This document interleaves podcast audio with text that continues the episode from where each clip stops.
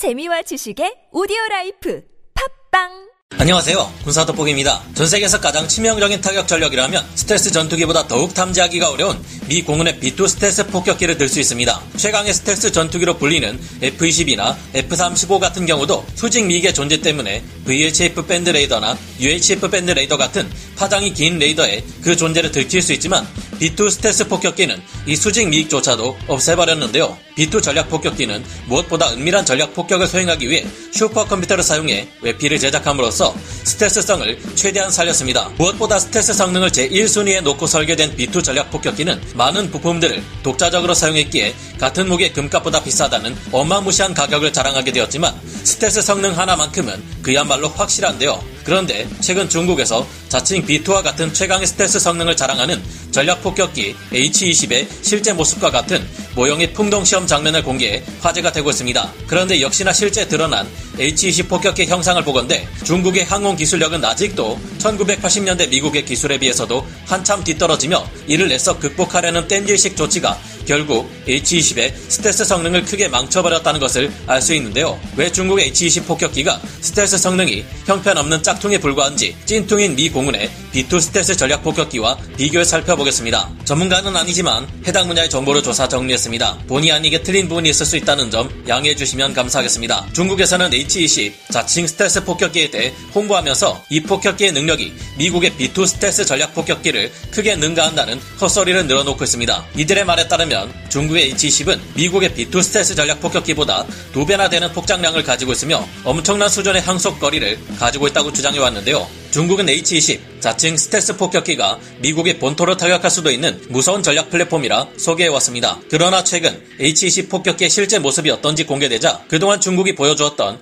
H-20의 화려한 CG도 화려한 그들의 입담도 모두 얼토당토하는 거짓말의 확률이 높다는 군사 전문가들의 분석이 줄을 잇고 있습니다. 그동안 공개되어 왔던 H-20 폭격기의 CG를 보면 미군 B-2 폭격기와 같은 전익기 형상을 취하고 있으며 수직 미익이 없었습니다. 하지만 최근 풍동 시험을 진행 중인 H-20 폭격기 의 모습을 보면 가변형 수직 미익을 가지고 있는 모습을 확인할 수 있는데요. 이 사진은 현지 시각 8월 24일 여러 중국어권 언론 매체들이 보도에 인용한 중국 SNS에서 공개된 H-20 폭격기의 축소 모델인데 두 가지의 치명적인 약점을 가지고 있습니다. 첫째는 스텔스 성능을 약화시키는 V자 형태의 수직 미익과 상식을 넘어서는 크기의 거대한 공기 흡입구 때문에 적의 레이더에 탐지될 가능성이 높다는 점. 둘째는 전익기 형상이 아닌 그저 양옆으로 뻗어 있는 주익의 면적이 크지 않아 B2에 비해 형편없는 수준의 항속거리를 가질 것이라는 점입니다. 물론 H-20의 수직 미익은 가변형인 것으로 보이기에 이를 눕히면 주익과 합쳐져 날개 면적이 넓어지는 만큼 양력을 증가시키고 더 긴 항속거리를 가질 수 있을 것으로 보입니다. 하지만 H-20 폭격기가 빠르게 가속하고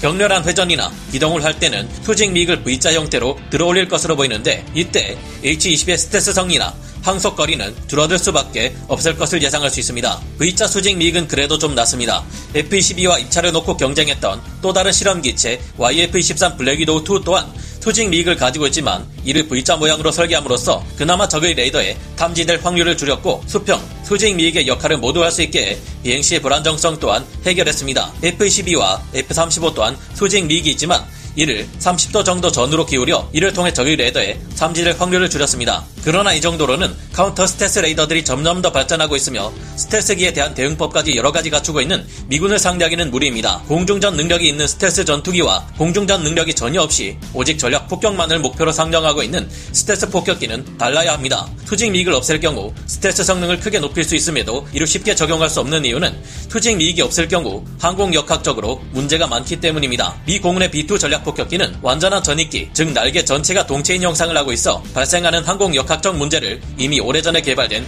fly-by-wire의 채용으로 완전히 해결했습니다. 하지만 H-20이 가변형 수직 미익을 채용했다는 것은 미국의 B2처럼 전익기 형상을 취함에 따라 발생하는 항공 역학적 문제를 자체 제어 기술로 극복할 수 없음을 말해준다고 봐도 과언이 아닌데요. H-20으로 공중전을 벌일 것도 아니고 전익기 형상으로도 안정적인 비행이 가능했다면 굳이 스텔스 성을 해치고 항속거리가 줄어들게 만드는 가변형 수직 미익을 갖출 필요가 없었을 것이기 때문입니다. H-20은 상부에 거대한 공기 흡입구를 가지고 있는데 이 또한 스텔스성을 해치는 설계가 될 수 있을 것으로 분석되고 있습니다. 이 공기 흡입구의 내부에는 S자 덕트를 비롯해 적의 레이더의 탐지될 확률을 낮추는 설계가 적용되어 있을 것으로 추정됩니다. 하지만 이처럼 공기 흡입구가 크다는 것 자체만으로도 전면에서 적의 레이더 전파와 맞닥뜨렸을 때 H-20 폭격기가 탐지될 확률 효율을 크게 높일 것으로 예상되는데요. B2 전략 폭격기는 비슷해 보일지 몰라도 전혀 다른 구조를 채택하고 있습니다. 앞서 말씀드린 것처럼 스텔스 성능을 가장 우선시해 설계된 B2는 엔진이 동체 안쪽에 파묻히는 형태로 제작되었고 공기 흡입구나 노즐이 지상이나 동체 전면을 향하지 않고 동체 위쪽을 향해 있습니다.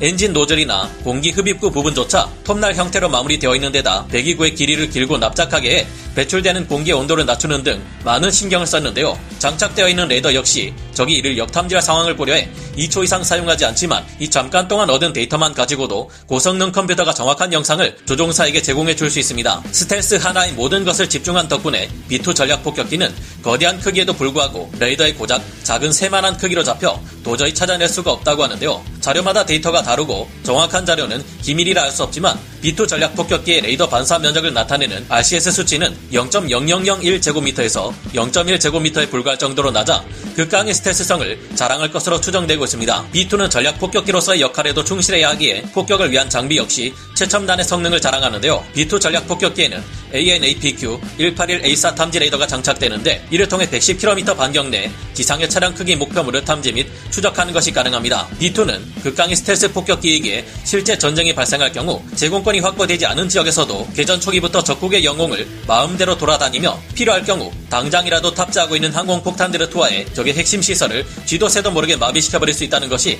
가장 무서운 부분입니다. B2가 운용하고 있는 AN/APQ-181 A4 레이더는 아주 강력한 탐지 및 추적 능력을 가졌기에 무려 16발의 제2단 항공 유도 폭탄을 각각 다른 목표에 하나씩 따로 유도하는 것까지 가능한 가공할 폭격 능력을 가지고 있습니다. 하지만 이 대단한 B2 전략 폭격기에도 치명적인 단점은 존재하는데 바로 살인적이라 부르기에도 모자란 지나치게 비싼 기체 가격과 천문학적인 유지 비용입니다. B2가 가장 저렴했을 때 한 대당 가격은 무려 7억 3,700만 달러로 하나로는 약 9,945억 원에 달합니다. 진짜로 1997년 당시 45톤의 금값인 5억 2,533만 달러를 훌쩍 뛰어넘는 가격인데 유지 비용도 매 시간마다 13만 5천 달러가 소비되는 데다 스텔스 도료가 더운 날씨에 녹는 것을 막기 위해 특수 격납고에서 냉방을 가동해 식혀주어야 하는데요. 하지만 그럼에도 이 같은 비싼 폭격기를 미 공군이 운용하는 이유는 이 스텔스 폭격기를 막으려면 소련은 적어도 2조 달러를 방공망에 투자해야 할 테니 경제적으로 따지자면 이득이라는 판단 때문이었습니다. 그러나 미군도 이 같은 비싼 기체를 대량으로 운용할 수는 없어 새로운 스텔스 폭격기인 B-21을 개발하고 있으며 아무래도 중국의 H-20은 이에 대항하기 위해 개발되고 있는 중국의 차세대 스텔스 폭격기로 여겨지는 경우가 많은데요. 지난 8월 13일 The National Interest에서는 중국 인민해방공군이 H-20 폭격기의 첫 공식 시험 비행을 준비 중에 있으며 비공식 비행은 이미 이루어졌다는 소식을 전했습니다. 현재로서 H-20 폭격기의 스텔스 성능에 대한 평가는 이 기체가 열 발산을 얼마나 줄일 수 있느냐 그리고 레이더 흡수 물질의 효과가 얼마나 클 것인가에 의해 결정될 것으로 분석되고 있는데요. 오늘 살펴본 것처럼 H-20이 축소형 모델과 같은